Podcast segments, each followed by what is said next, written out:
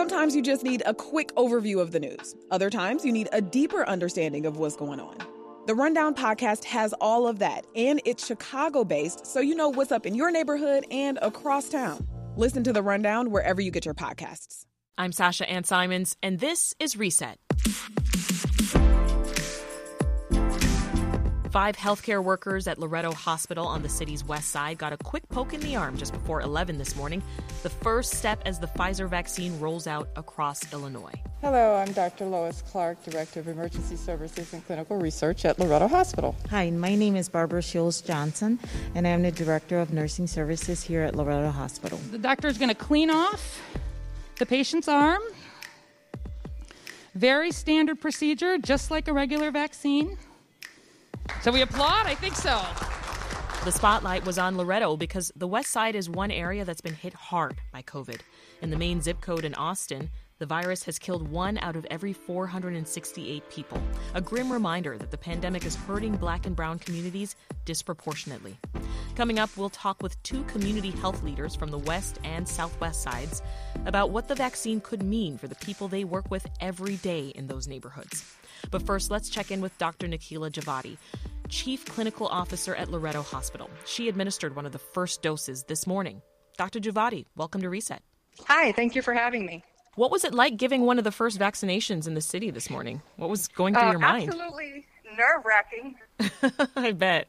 Yes, um, it was actually nerve wracking, but it was extremely important that we did it, and we were all excited, including the person who was getting the vaccine, Dr. Marina Del Rios from UI Health. So talk about, you know, the first people that were chosen to get the vaccine this morning. We, we heard some of their voices there, but tell us who they were. Sure. So um, the mayor's office um, wanted to make sure that we show absolute equity and vaccine distribution in the city of Chicago, just as we've shown throughout the entire process.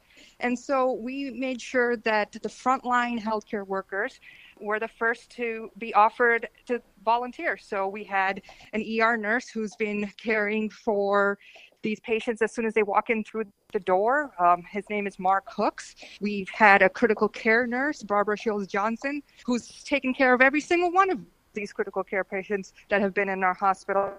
We've also had Dr. Marina Del Rios from UI Health, who's an emergency room physician who's been working day and night um, in one of the busiest ERs in the city.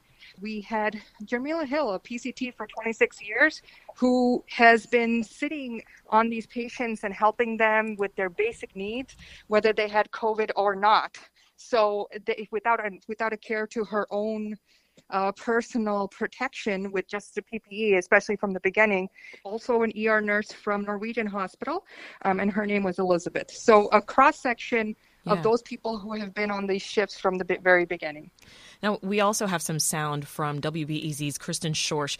She talked with two Chicago doctors, Alan and Elizabeth Van Opstal. Both will be among the first to get the vaccine this week. Let's take a listen. I just cried because because I just have been worried about him for so long and you know between the two of us we've treated so many people who have been so sick and some that haven't recovered from this and I think you just wish they all could have had it. Yeah clearly um, Elizabeth was overcome with emotion there. Tell us what the rest of the rollout will look like for this week who, who else is next in line at Loretto to get vaccinated so we're um, very pleased that we will be able to vaccinate all of our tier one frontline workers. So that is the emergency room nurses, our patient care technicians, our critical care nurses, um, including those you know, people forget that it's not just the emergency room and the critical care nurses who take care of these patients, but those with a little bit of a lesser need, they go to the floor. So our medical surgical nurses and are important, one of the most important frontline healthcare workers, which is our respiratory therapists. They're the ones who are standing right next to those physicians who are putting a tube down people's throats and, you know, all of the, the things that droplets that come into the air, they're exposed to that, even with the PPE on, of course, but you know, there's always that danger. And yeah. of course, our physicians, our critical care physicians, our infectious disease physicians, those that are here on call in the night and, you know, our ER physicians, those are all of those people will be receiving the vaccine this week. Now, Dr. Juvvadi, do we have any details yet on, on the second round of vaccine doses? Like when, when that might come or how it might work? We have been on weekly calls with the city. Uh, they are extremely forthcoming with that. We have one every Friday and uh, now every Monday. Uh, they, as soon as they know anything, they let us know. And what their plan is, as far as we understand it, is that they give us the same amount of vaccine every week so that the second dose is, you know, appropriately administered 17 to 21 days after the first. But not only that, they have already taken a survey from each hospital and then nursing homes of how many healthcare workers there are in each tier across the city. So they have pre planned the number of vaccines that would come out every week to make sure that the distribution is equitable.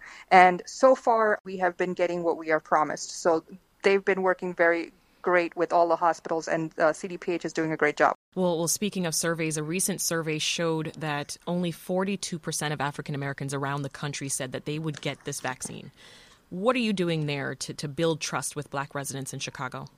One of the main reasons I was very happy to be one of the people giving that first vaccine today is because I want our employees to know, and not just our employees, but our community to know that I would never be part of something, and we would never be part of something that we would think would hurt them.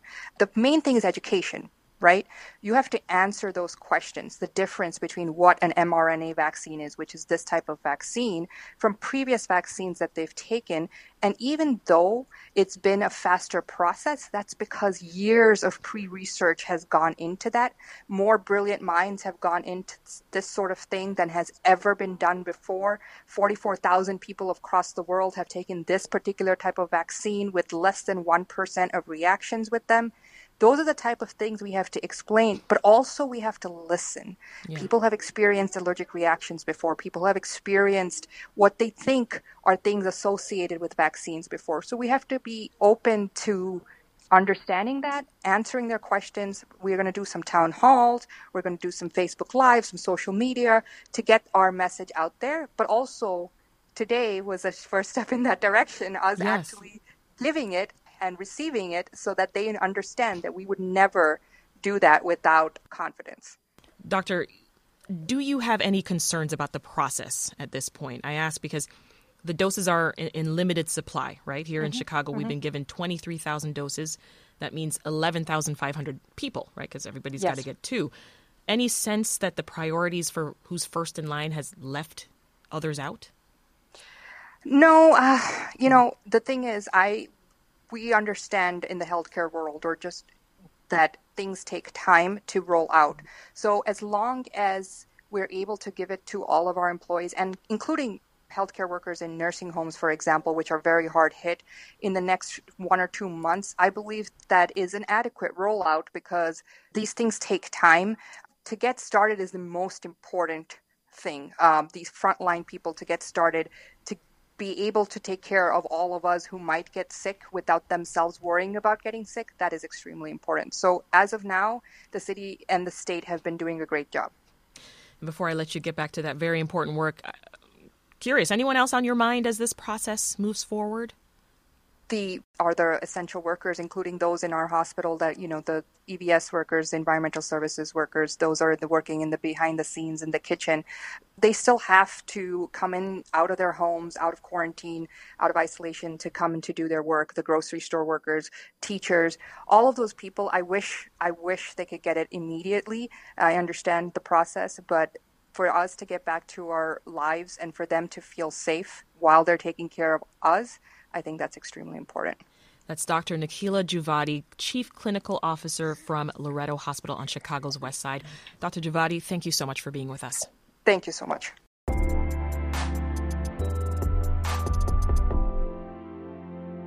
I want to bring another voice to this conversation. Joining us now to discuss the impact the city's vaccine rollout could have on communities on the West Side is Ayesha Jaco. She's the executive director at the health collaborative West Side United. Ayesha, welcome back to the program. Hi, thank you so much for having me. First, Ayesha, I want to get your reaction to the first COVID 19 vaccines in Chicago being administered to healthcare workers this morning. Yes, I think the fact that Loretto was the first hospital, as mentioned earlier, based in the Austin community, a community that has had the highest uh, death rate um, affecting primarily African Americans is monumental for us, seeing that Austin is one of our 10 communities um, that we work amongst. So um, there's a lot of excitement within our healthcare partners around um, this vaccination rollout starting on the west side and continuing across the healthcare systems with an eventual rollout at the community level. So, city leaders are obviously hoping that their choice of Loretto Hospital is going to help build trust, right, around the vaccine, especially in the black community. Can you talk about why there's distrust of vaccines in this community and what are you hearing from community members on the West Side specifically? Since the onset of COVID 19, there has been, through our role as co conveners at the Mayor's Racial Equity Rapid Response Table, being very intentional about bringing community leaders to the table to help key decision makers and ambassadors around rapid testing policies, around how we stand up um, emergency food operations, how we distribute PPE equitably. And so that initial action to bring community voice into this decision making process around COVID response and recovery efforts was critical um, to Westside United's role as co convenor at this table. And so, in doing that, we see that these community organizations in Austin, Auburn Gresham, Belmont Cragin, Pilsen, and Little Village can help with the ambassadorship of getting the word out around vaccinations. But what we're hearing is, is really steeped in historical mistrust from communities in color around vaccinations, things that go back, you know, depending on who you talk to, as far back as smallpox. Mm-hmm. And, and or when we go to recent times in the civil rights era, the Tuskegee experiment. So there are a lot of misconceptions and mistrust.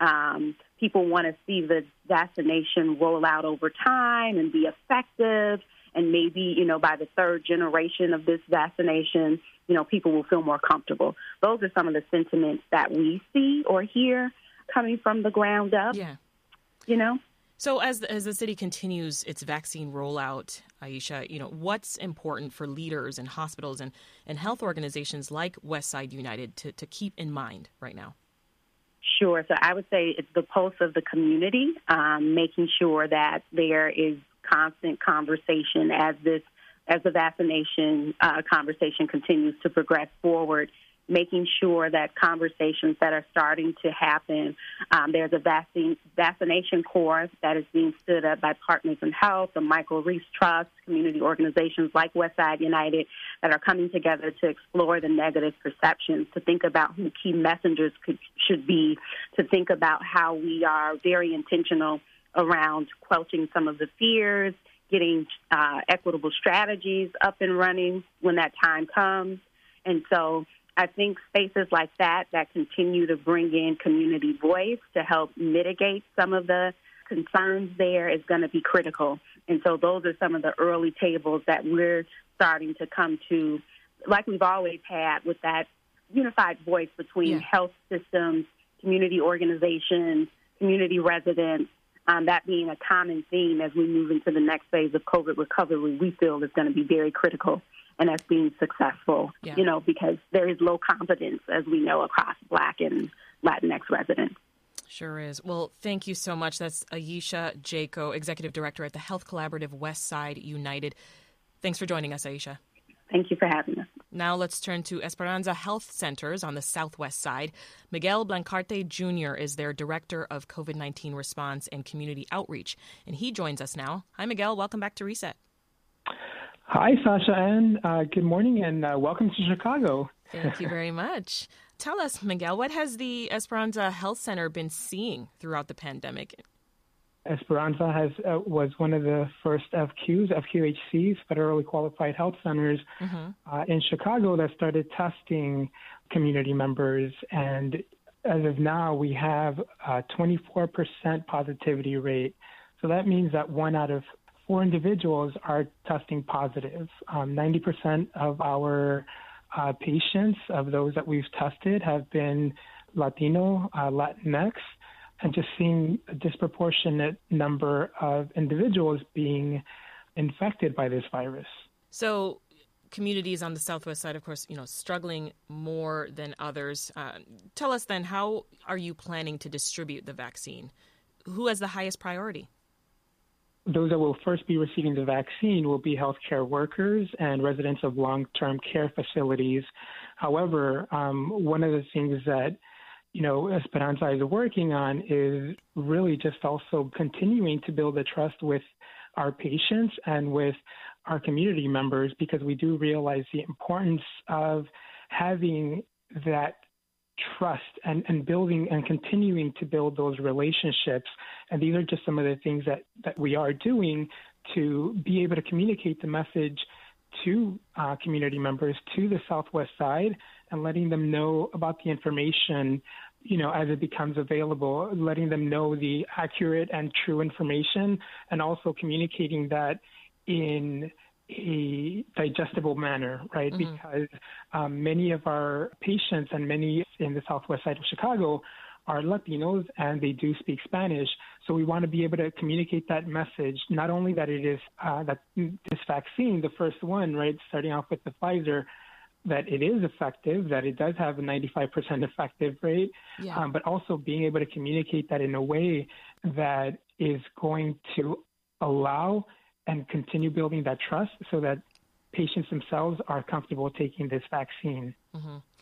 So, for the people who are using your health center, Miguel, you know, how do you plan to, to let them know that it's time to come and get the vaccine? Right. So that's going to be part of the communication, and as more information uh, continues to to come about, we will be providing that information out to them. As of now, right, we continue doing testing. We are testing in the Southwest side at our Brighton Park location and at our California location. And actually, next week, mm-hmm. the week of December 21st, we will start testing at Marquette Park. Uh, the entrance will be through 71st Street and Sacramento. Um, it'll be uh, available via appointments, and individuals can call 773 584 6200 to schedule an appointment you know, the testing is going to continue. We are going to continue testing um, and, and, and being able to provide this service to individuals. And as we continue getting more information of when the vaccine will be available to the rest of the public that is not healthcare workers or residents of long term care facilities, that's information that we are going to be providing to them. And, you know, definitely want to ask individuals to follow us on Facebook because that's also really where we communicate a lot of information. Okay. Um, we have been doing some other communication as well to get the word out. That's Miguel Blancarte Jr. He is the Director of COVID 19 Response and Community Outreach at Esperanza Health Center. Miguel, thanks for joining us today. Thank you very much. And that's today's reset. Have questions about COVID 19 or the vaccines that are coming online? look back in this very podcast feed. You'll find our weekly Q&A with Dr. Mia Taormina. It's one of the best sources out there for the latest information on the pandemic. I'm Sasha Ann Simons. Thanks for spending some time with us today. We'll meet again tomorrow.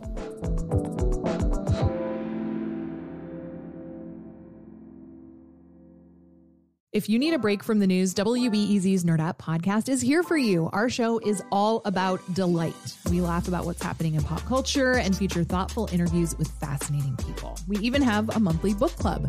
Listen to Nerd Out wherever you get your podcasts.